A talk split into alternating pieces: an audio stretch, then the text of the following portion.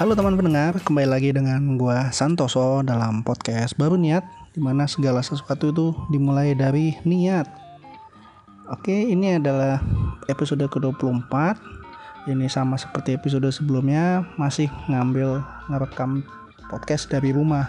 Karena ceritanya tuh gue belum sempat ngerekam dari motor tuh di Lampung, jadi nggak sempat jalan-jalan. Jadi ya kembali lagi kita ngerekam di rumah aja mungkin tuh episode 25 atau 26 gue bakalan mencoba nih ngerekam di naik motor lagi gitu mumpung di Lampung gitu. Soalnya minggu depan gue udah udah balik gitu kan jadi ya mau nggak mau ya satu episode lah minimal satu episode minimal kita coba untuk uh, ngerekam di atas motor episode Lampung gitu. Sekaligus nanti mungkin wisata kuliner lah ya kita episode 26 gitu. Jadi biar ada semangat untuk jalan-jalan gitu.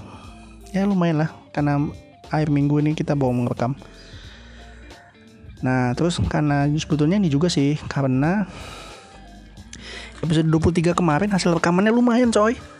Ya lumayan jernih kan dan juga karena tidak ada suara bising motor jadi bisa nambahin suara ini kan background musik gitu kan. Kalau sekarang mungkin kalian samar-samar bakal mendengar suara kodok nih. Ya malum lah rumah dekat sungai jadi ya banyak kodoknya ya ini sebetulnya tag kedua nih sebetulnya untuk episode 24 ini. Sebelumnya udah gua udah ngerekam episode 24 ini. Ya sekitar setengah jam yang lalu lah. Tapi kayaknya kita coba rekam ulang lah ya karena tadi masih banyak uh, interupsi interupsi dari yang lain gitu. Jadi kita rekam ulang. Jadi untuk tema kali ini kita akan ngebahas yang agak serius nih. Kita akan ngomongin soal kesehatan jantung gitu. Ini gue tahu episode yang mungkin terlalu mendadak banget untuk episode-episode kacangan kayak gue ini kok sudah berani ngomongin soal kesehatan jantung. Gue jujur tidak ada latar belakang tentang kesehatan dokter. Gue cuman tahu dari artikel dan dari pengalaman pribadi. Jadi ya ini lebih ke sifatnya ya subjektif lagi kan pada akhirnya gitu cuman gue pengen mencoba membahas episode kesehatan jantung ini supaya memberikan tetap memberikan awareness kepada kita semua. Baik gue sendiri karena gue termasuk orang obesitas dan tak jantung jantung memiliki resiko penyakit jantung yang cukup tinggi. Pada teman pendengar yang mungkin juga ada yang obesitas atau yang kondisi sehat tapi tetap harus kita menjaga kesehatan bos. Jadi gitu. Jadi episode 24 ini untuk ngomongin kesehatan jantung. Baik dulu kawal. Kenapa gue ngambil tema kesehatan jantung? Jadi ceritanya gini. Kemarin itu waktu lagi booming covid di kantor. Jadi kan gue membeli barang baru nih dari apotik yang namanya oximeter. Oximeter itu sebetulnya alat untuk ngecek kadar saturasi oksigen dalam darah dan juga ada menu uh, fungsi tambahannya untuk mengecek BPM beat per minute kita. Jadi dengan alat tersebut kita bisa mengecek apakah detak jantung kita itu normal. Definisi normal sendiri sebetulnya sudah dijelaskan oleh dokter dan juga ini didukung oleh website juga. Jadi detak jantung normal orang itu katanya tuh 60 sampai 100 BPM. 60 sampai 100 detak per menit gitu. Jadi kalau sudah di atas di bawah 60 itu tidak normal, di atas 100 juga tidak normal gitu. Dan istilah medis dari untuk kegiatan istilah medis untuk detak jantung di atas 100 BPM itu dinamakan taki kardia gitu. Jadi tuh ke, ke kondisi di mana detak jantung di atas 100. Kalau tadi gue ngecek sih barusan detak jantung gue 84 masih normal. Cuman kadang kemarin-kemarin gue mengecek itu lebih seringnya kalau misalnya terutama kalau habis gue habis jalan kaki gitu ya detak jantung gue tuh di atas 100 ya di atas 100 untuk olahraga ringan seperti jalan kaki aja gue detak jantungnya di atas 100 gitu dan gue merasa itu sudah tidak sehat gitu kan. Dan juga terutama dan juga gini kalau misalnya gue lagi naik tangga tuh tangganya tinggi dikit pasti habisnya itu kehabisan napas gitu. Kayak kekurangan oksigen. Gue mikirnya selama ini mikirnya adalah oh berarti paru-paru gue nih harus ini nih harus dilatih nih. Itu bukan paru-parunya bro. Tapi ternyata karena jantungnya. Jantungnya dipaksa bekerja lebih kencang dalam menyuplai oksigen ke tubuh gitu. Jadi ber, dari berbekal itulah kenapa gue mencoba membahas tentang ini gitu tentang detak jantung. Terutama tentang kaki kardia taki kardia yang di mana itu kondisi di atas detak jantung di atas 100 gue udah udah nyiapin contekan sih. Apakah masih masih bisa dibuka contekannya? Shift T. Oke oke masih bisa dibuka ya. Contekan soal artikel tentang jantung. Jadi enaknya kalau podcast dari rumah ini adalah gue bisa buka contekan. Kalau naik motor kan ya berdasarkan ingatan aja dan apa ya istilahnya tuh? Intro apa ya istilahnya tuh? Ya pengembangan dari sendiri aja gitu kan masalah artikelnya. Jadi kalau misalnya dari motor tapi kan lebih ini lebih uh, improvisasi kan lebih sifatnya improvisasi. Sementara kalau dari rumah podcast macam kayak gini kita bisa nontek ini nggak cuma gue doang kan yang berpikir bahwasanya kita harus mikir jantung ya. Maksudnya eh, bagi kalian yang masih muda mungkin gue mikir kalian tuh jauh lebih kurus bandingkan gue gue akui gue obesitas berat badan gue di atas 100 lah tahun lalu di atas 100 tahun ini juga masih 100 padahal udah uh, apa istilahnya uh, resolusi tahun 2020 ini sebetulnya resolusi di bawah 100 tapi belum kejadian. Nah gitu. Akibatnya ya baru kerasa sekarang gitu terutama sudah punya alat untuk ngukur uh, ini kan ngukur BPM kan ngukur detak jantung kan. Jadi ya mau harus di ini harus diperhatikan lah gitu. Kalau nggak mau uh, umur umur yang masih muda udah merasakan gangguan pada jantung gitu. Gue kan pengennya tuh di umur 60-an tuh masih sehat walafiat masih bisa jalan-jalan masih bisa makan yang gue suka masih bisa beraktivitas gitu kan nggak hanya sakit-sakitan gitu kan. Amit-amit insya Allah enggak lah. Semoga kita semua diberikan kesehatan ya. Terus ngomongin mana lagi nih? Oh ya sebetulnya gue juga sebetulnya udah nanya sih sama teman gue kemarin. Dia dokter di Palembang.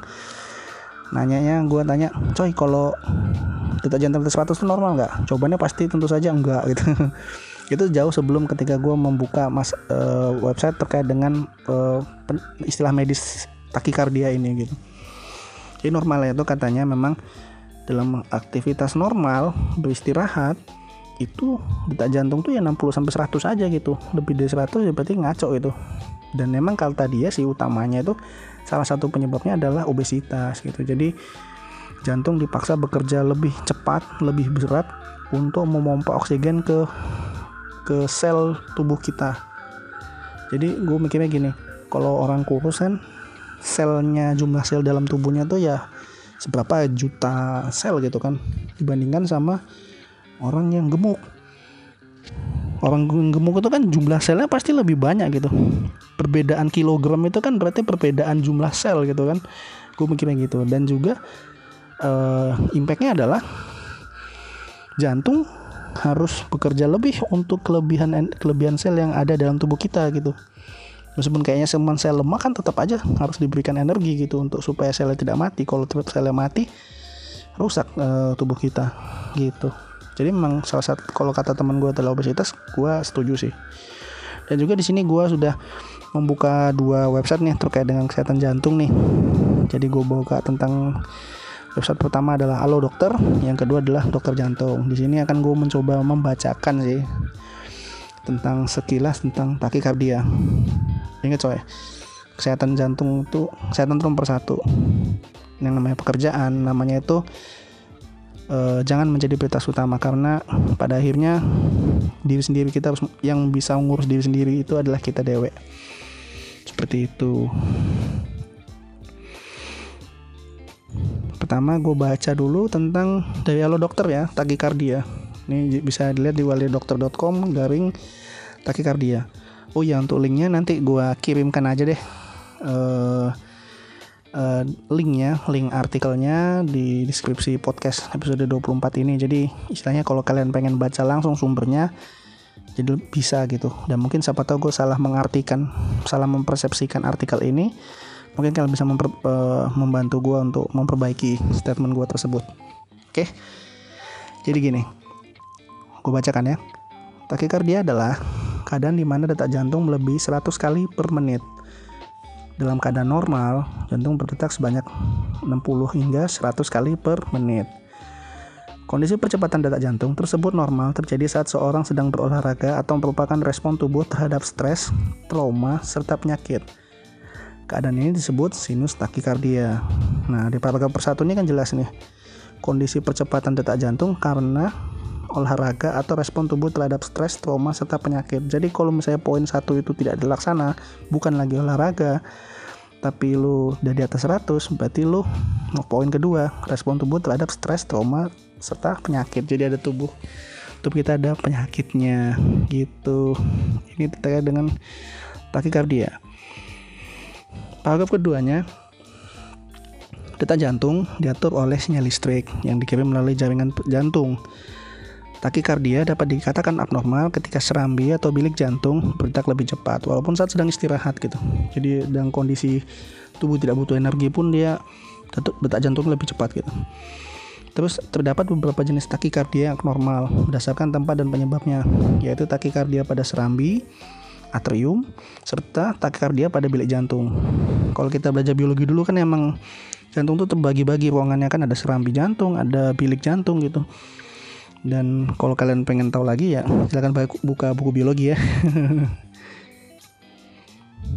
Nah ini kalimat ini yang udah mulai mengerikan nih. Untuk takikardia yang abnormal ini sering kali juga tidak menimbulkan gejala atau komplikasi.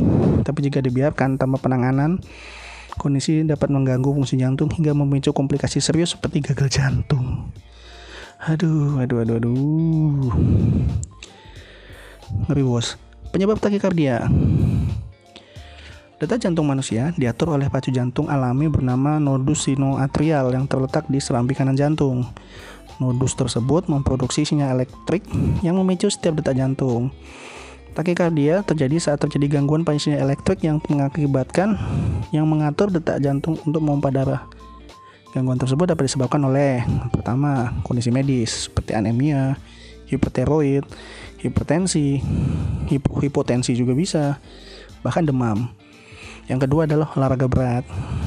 Yang ketiga adalah gangguan elektrolit. Kalau gangguan elektrolit ini lebih ke uh, masalah kurang minum juga sih bisa disebabkan gangguan elektrolit itu kan. Kalau kurang minum kan katanya kondisi elektrolit kita jadi tidak seimbang gitu. Poin keempat adalah efek samping obat seperti salbutamol atau azitromisin. Gue nggak tahu nih dua ini obat tentang apa nih. Mungkin untuk uh, obat penenang kali ya. Coba gue cari tuh salbutamol. Salbutamol itu salbutamol adalah kenal salbuterol? Maka kita sama dulu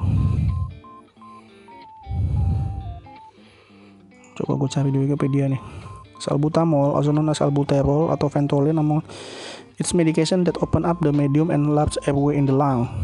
It is short acting. It's used to treat asthma. Oh untuk obat asma tuh.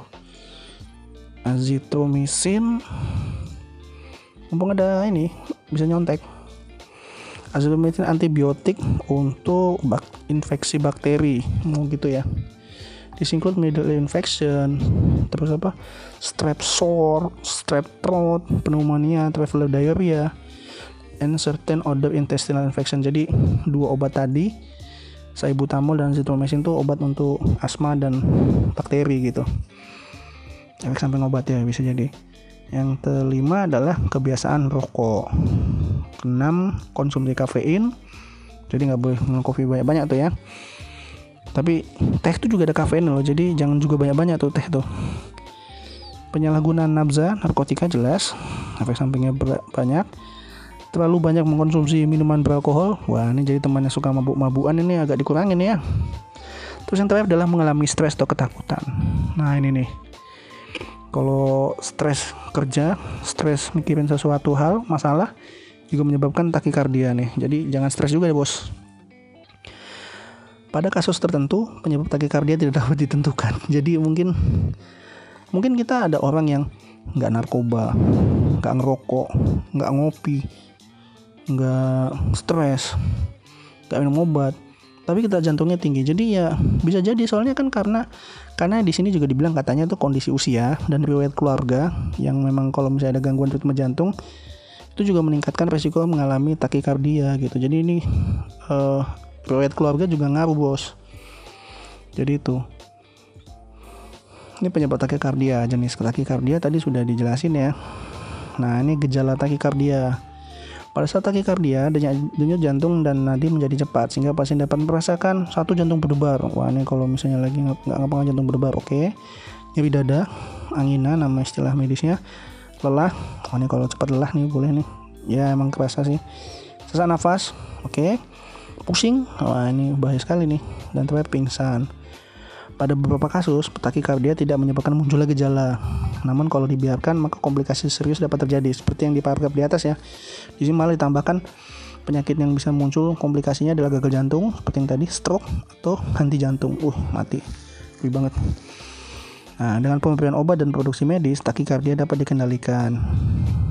Kondisi takikardia yang menyebabkan komplikasi tergantung dari penyebab dan jenis takikardia yang dialami. Uh,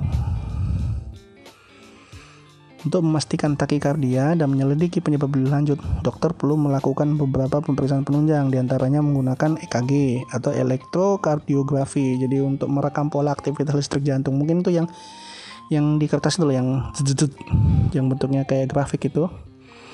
Nah, itu bisa dapat bahkan kalau untuk mendapatkan data lebih cermat itu alat itu bisa dipakai selama 24 jam atau Holter monitoring. Yang bisa dilakukan kedua adalah tes darah.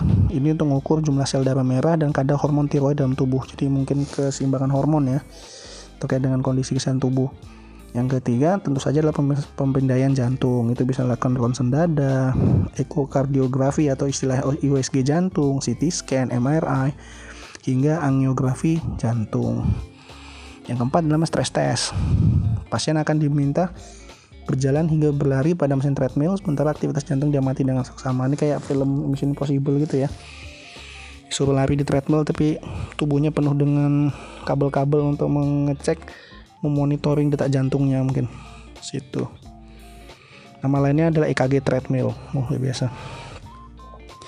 Lalu juga namanya tes tes elektrofisiologi til table test til table test dan udah itu aja jadi untuk memastikannya pakai beberapa alat tadi 6 alat tadi untuk pengobatan, oh ini ada juga nih di Halo Dokter dijelaskan bahwa takikardia yang dengan percepatan detak jantung tidak selalu membutuhkan pengobatan, tidak selalu, tapi tergantung jenis dan penyebabnya. Bagi penderita yang mengalami takikardia, dokter akan menangani sesuai penyebab kondisi. Kalau kondisinya penyebabnya adalah stres, maka penderita perlu melakukan perubahan gaya hidup untuk mengurangi stres. Sedangkan jika penyebabnya adalah kondisi medis, maka penderita akan diberikan pengobatan sesuai penyebab yang mendasarinya. Misalnya kayak jantung atau apa tadi kan. Uh, bagi penderita takikardia yang karena alkohol atau kafein, dokter dapat menganjurkan untuk mengurangi konsumsi alkohol atau kafein. Ya wajar gitu. Cukup beristirahat serta menghentikan kebiasaan rokok. Wah ini jadi Gak boleh ngerokok, kopi dan mabuk-mabukan. Ini penikmat senja nangis ini kalau mengetahui hal ini. Jadi penikmat senja yang gemuk-gemuk, kalaupun ada, tolong dikurangi ya ketiga masalah itu ya, tiga masalah tersebut. Nah, terus bagi penderita takikardia yang disertai dengan gangguan irama jantung diperlukan penanganan medis untuk memperlambat detak jantung berupa namanya manuver vagal. Dokter akan melakukan manuver ini dengan menekan darah menekan daerah leher. Penekanan ini akan mempengaruhi saraf vagus yang akan membantu memperlambat detak jantung. Jadi manuver vagal itu mempengaruhi saraf vagus. Terus yang kedua adalah pemberian obat. Jadi bisa dikasih obat juga ya. Dokter dapat memberi obat anti aritmia yang untuk di fungsinya seperti antagonis kalsium atau penghambat beta untuk menormalkan kembali detak jantung. Selain itu, dokter juga dapat mempersiapkan obat pengencer darah sebab penderita takikardia risiko tinggi mengalami pengumpulan darah. Aduh, ini stroke nih. Kardioversi dalam prosedur ini sengatan listrik dikirimkan ke jantung. Aliran listrik akan mempengaruhi impuls listrik pada jantung dan menormalkan kembali irama detak jantung. Disetrum. Ablasi pada prosedur ini akan menggunakan media selang kecil atau kateter yang dimasukkan dalam pangkal paha, lengan atau leher. Eh, kateter ini akan dikirim diarahkan ke jantung. Dia akan mengeluarkan energi radiofrekuensi atau pembekuan untuk menghancurkan jalur listrik yang tidak normal. Ih, semangat manual. Masang alat pacu jantung. Wah, ini alat pacu jantung berukuran kecil akan ditanam di bawah kulit. Alat ini akan memancarkan gelombang elektrik yang membantu detak jantung menjadi normal. Hi. Implantable cardioverter atau ICD. Alat ini dipasang ketika episode takikardia yang dialami berisiko henti jantung atau mengancam nyawa. Alat ini dipancing, dipasang di bagian dada dan berfungsi monitor detak jantung, kemudian mengirimkan gelombang listrik bila diperlukan. Jadi kayak uh, kontrol alat kontrol gitu ya bilangnya. Terus yang terakhir adalah pembedahan. Pembedahan jantung diperlukan untuk menghilangkan jalur listrik tidak normal yang memicu takikardia. Gitu ya. Mungkin ada saraf yang harus diperbaiki ya dengan pembedahan itu. Nah ini sesi terakhirnya, poin terakhirnya dari ala dokter adalah tentu saja adalah pencegahannya. Pada intinya, upaya pencegahan takikardia adalah dengan menjaga kesehatan jantung. Obviously, upaya tersebut termasuk mengurangi resiko terjadi penyakit jantung berupa berhenti merokok, kontrol konsumsi alkohol, atau minuman yang mengandung kafein. Di sini bilang kontrol ya, bukan menghentikan. Jadi kalau misalnya memang kalian sudah tidak bisa meninggalkan dua barang tersebut, ditambah ketiga tuh perokok kalau perokok jangan lah ya. Alkohol atau kafein ya dikurangi lah gitu minimal sedikit. Jangan terlalu banyak gitu.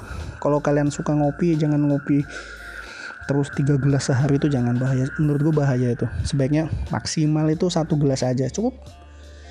Yang penting kan menikmati. Ya kalau mau ada senja-senjanya ya minumnya sore aja gitu. Kalau paginya minumnya susu poin ketiga nih gue banget nih menjaga berat badan ideal. Serta tekanan darah dan kadar kolesterol normal ya nih. Berat badan tekanan kolesterol. Itu sama sama ini asam urat kali ya juga harus dicek lagi lima gula mungkin itu. Wah, lima yang harus kita cek. Kolesterol berarti nggak boleh. Banyak makan makanan yang berlemak berminyak dan enak. Nggak boleh banyak makan seafood bro. Jaga berat badan benar yang poin empat adalah berolahraga rutin dan mengonsumsi makanan yang sehat wah ini masih balik lagi ke ke tips nomor tiga yaitu menjaga berat badan ideal. Poin lima adalah hindari penggunaan nafza. Tentu saja barang adiktif itu nggak boleh kita konsumsi itu. Berhati-hati dalam mengonsumsi obat-obatan bebas dan pastikan untuk selalu mematuhi petunjuk pemakaian. Ini juga selain untuk mengurangi takikardia ya, ini juga untuk membantu mengurangi beban jantung, eh beban ginjal bos.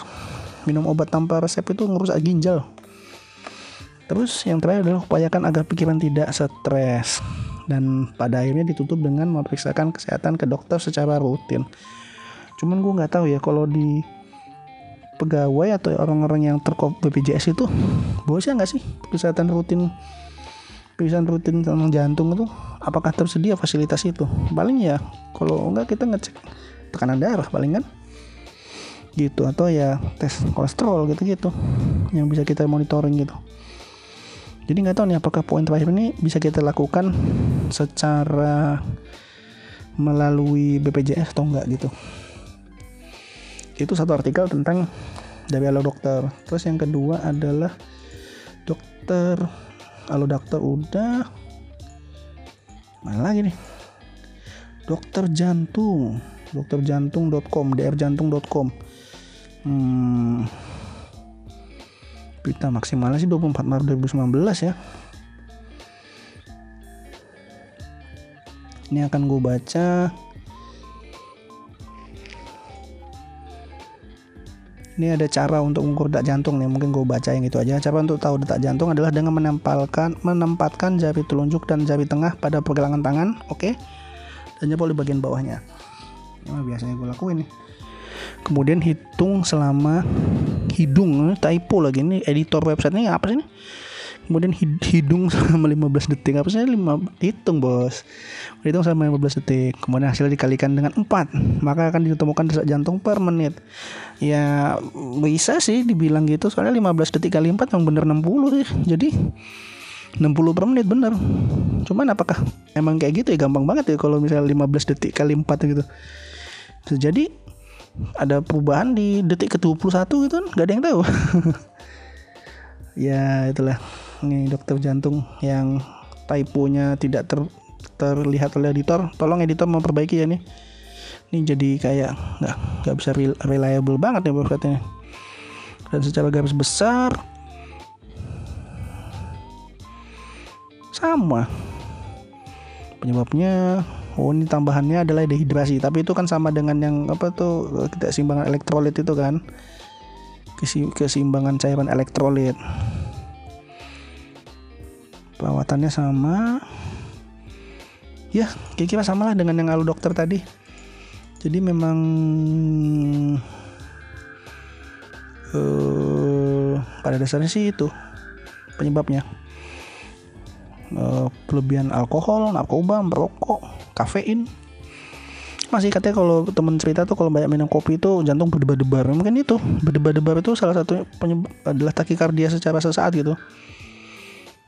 Uh, tapi ya ini dibilang so seperti lo seperti ini pada beberapa kasus palpit uh, jantung berdebar-debar itu uh, tidak berbahaya tapi kapasitasnya serta gejala seperti pusing sesak dada patut diwaspadai kondisi tersebut adalah menjadi awal penyakit jantung aduh Intinya adalah satu memerlukan lebih banyak oksigen, jantung akan memompa darah lebih cepat. Hal ini menyebabkan jantung berdebar tidak beraturan. Jadi kalau misalnya kondisi oksigen kita kurang dalam tubuh, jantung berdebar kencang gitu. Makanya e, berhubungan juga tentang berhubungan juga dengan saturasi oksigen ya. Jadi kalau misalnya saturasi oksigen kita dalam darah tuh kurang, kan jantung mungkin merespon dengan melakukan detak jantung memompa oksigen lebih banyak gitu. Maksudnya kalau kondisi pertama adalah satu sel atau 90 terus tiba-tiba drop jadi nah katakanlah 80 10 nya itu kan harus di drop disampaikan kembali kebutuhan oksigennya itu dengan ini dengan jantung yang bekerja lebih cepat gitu dan juga mungkin sesak napas kan sesak napas itu kan sebetulnya uh, kondisi di mana tubuh tuh kurang oksigen terus kita menjadi dipaksa untuk bernapas kencangan. Seperti itu. Oh ini sama sih ya tak jantung ini. Gejala jantung berdebar penderita jantung akan mendadak jantung tak kuat cepat dan tidak beraturan. Gejala dapat dirasakan ketika penderita sedang beraktivitas atau sedang beristirahat Kondisi biasanya terjadi hanya dalam hitungan detik atau menit umum, meski umurnya meski umumnya tidak berbahaya disarankan untuk segera mencari pertolongan medis jika jantung berdebar saja dialami serta gejala di bawah ini. Kondena ini bisa jadi jadi kondisi yang serius, gejala tersebut tubuh, rasa lemas, sesak napas, keringat berlebih, pusing hebat, pingsan, dada sakit, nyeri di lengan, leher, rahang dan punggung, dan sudah ber, ber denyut nadi sudah sudah saat sudah beristirahat tetap lebih dari 100 denyut per menit. Wah ini bahaya banget nih. Pengobatan, pengobatan jantung berdebar tergantung penyebabnya. Oh iya, jadi emang namanya pengobatan tuh disesuaikan dengan penyebabnya ya. Jadi jangan sampai diuniversalkan gitu meskipun pada akhirnya adalah uh, detak jantungnya cepat takikardia tetap disesuaikan dengan penyebabnya gitu jangan karena kelebihan alkafein terus disuruh mengurangi alkohol itu kan nggak nyambung gitu komplikasi jantung berbar stroke henti jantung gagal jantung lebih banget cowok cowok ah gitulah. Artikel-artikel mengerikan tentang jantung. Sekali lagi ini di akhir tahun 2020 kita malah ngomongin serius tapi ya ya itulah. Kondisi yang sebenarnya kita tidak bisa menghindari lagi. Nggak semua orang diberikan kesehatan dan dan ya harus inilah. Jaga kesehatan lah bos di tahun 2021 ini gue emang rencananya salah satu prioritas utama gue adalah memperbaiki meningkatkan kualitas kesehatan sih. Jadi kalau tahun 2020 ini gue terlalu terlena dengan WFH olahraga jarang makan banyak terus ya makan makanan yang dengan porsi yang berlebih gitu kan. Tahun 2021 kayaknya kita kurangin. Minimal makan ada sayurnya lah. Dan nggak sekedar sayur sayur toge lah ya. Lebih banget. Hmm, mungkin sekian dulu ya uh, dari gua. Ini udah 29 menit ternyata ya. Panjang juga gua ngomong. Gua pikir bakalan cuma 17 menit aja. Tapi intinya uh, kita tetap berjaga kesehatan. Dan ini sekedar ngasih tahu aja gua ngerekamnya tanggal 30 besok literally tanggal 31 alias hari terakhir tahun 2020 dan gua seperti janji gua tahun untuk episode 25 episode selanjutnya ini kita ngomongin tentang uh, ini sekarang BPM gue 83 nih. Wah normal berarti alhamdulillah. Uh, kita akan ngomongin soal tahun 2020 uh, secara garis besar. 2020 in nutshell dan apa yang menurut gue bisa kita uh, ambil pelajarannya tahun 2020 dan apa yang bisa kita siapkan untuk persiapan tahun 2021 gitu. Jangan lupa siapin resolusi ya. Karena itu namanya pekerjaan tahunan harus kita lakukan terus meskipun tidak kita lakukan gitu. Namanya resolusi kan. Harus kita buat gitu. Jangan sampai nggak buat jangan sampai ketika ditanya resolusi lo apa resolusi gue dalam 4K aduh itu lin sekali itu. Oke tanpa basa-basi lagi uh, eh, gue tutup dulu podcast gue kali ini. Thanks sudah dengerin teman pendengar. Gue Santoso dari podcast baru niat. Sampai jumpa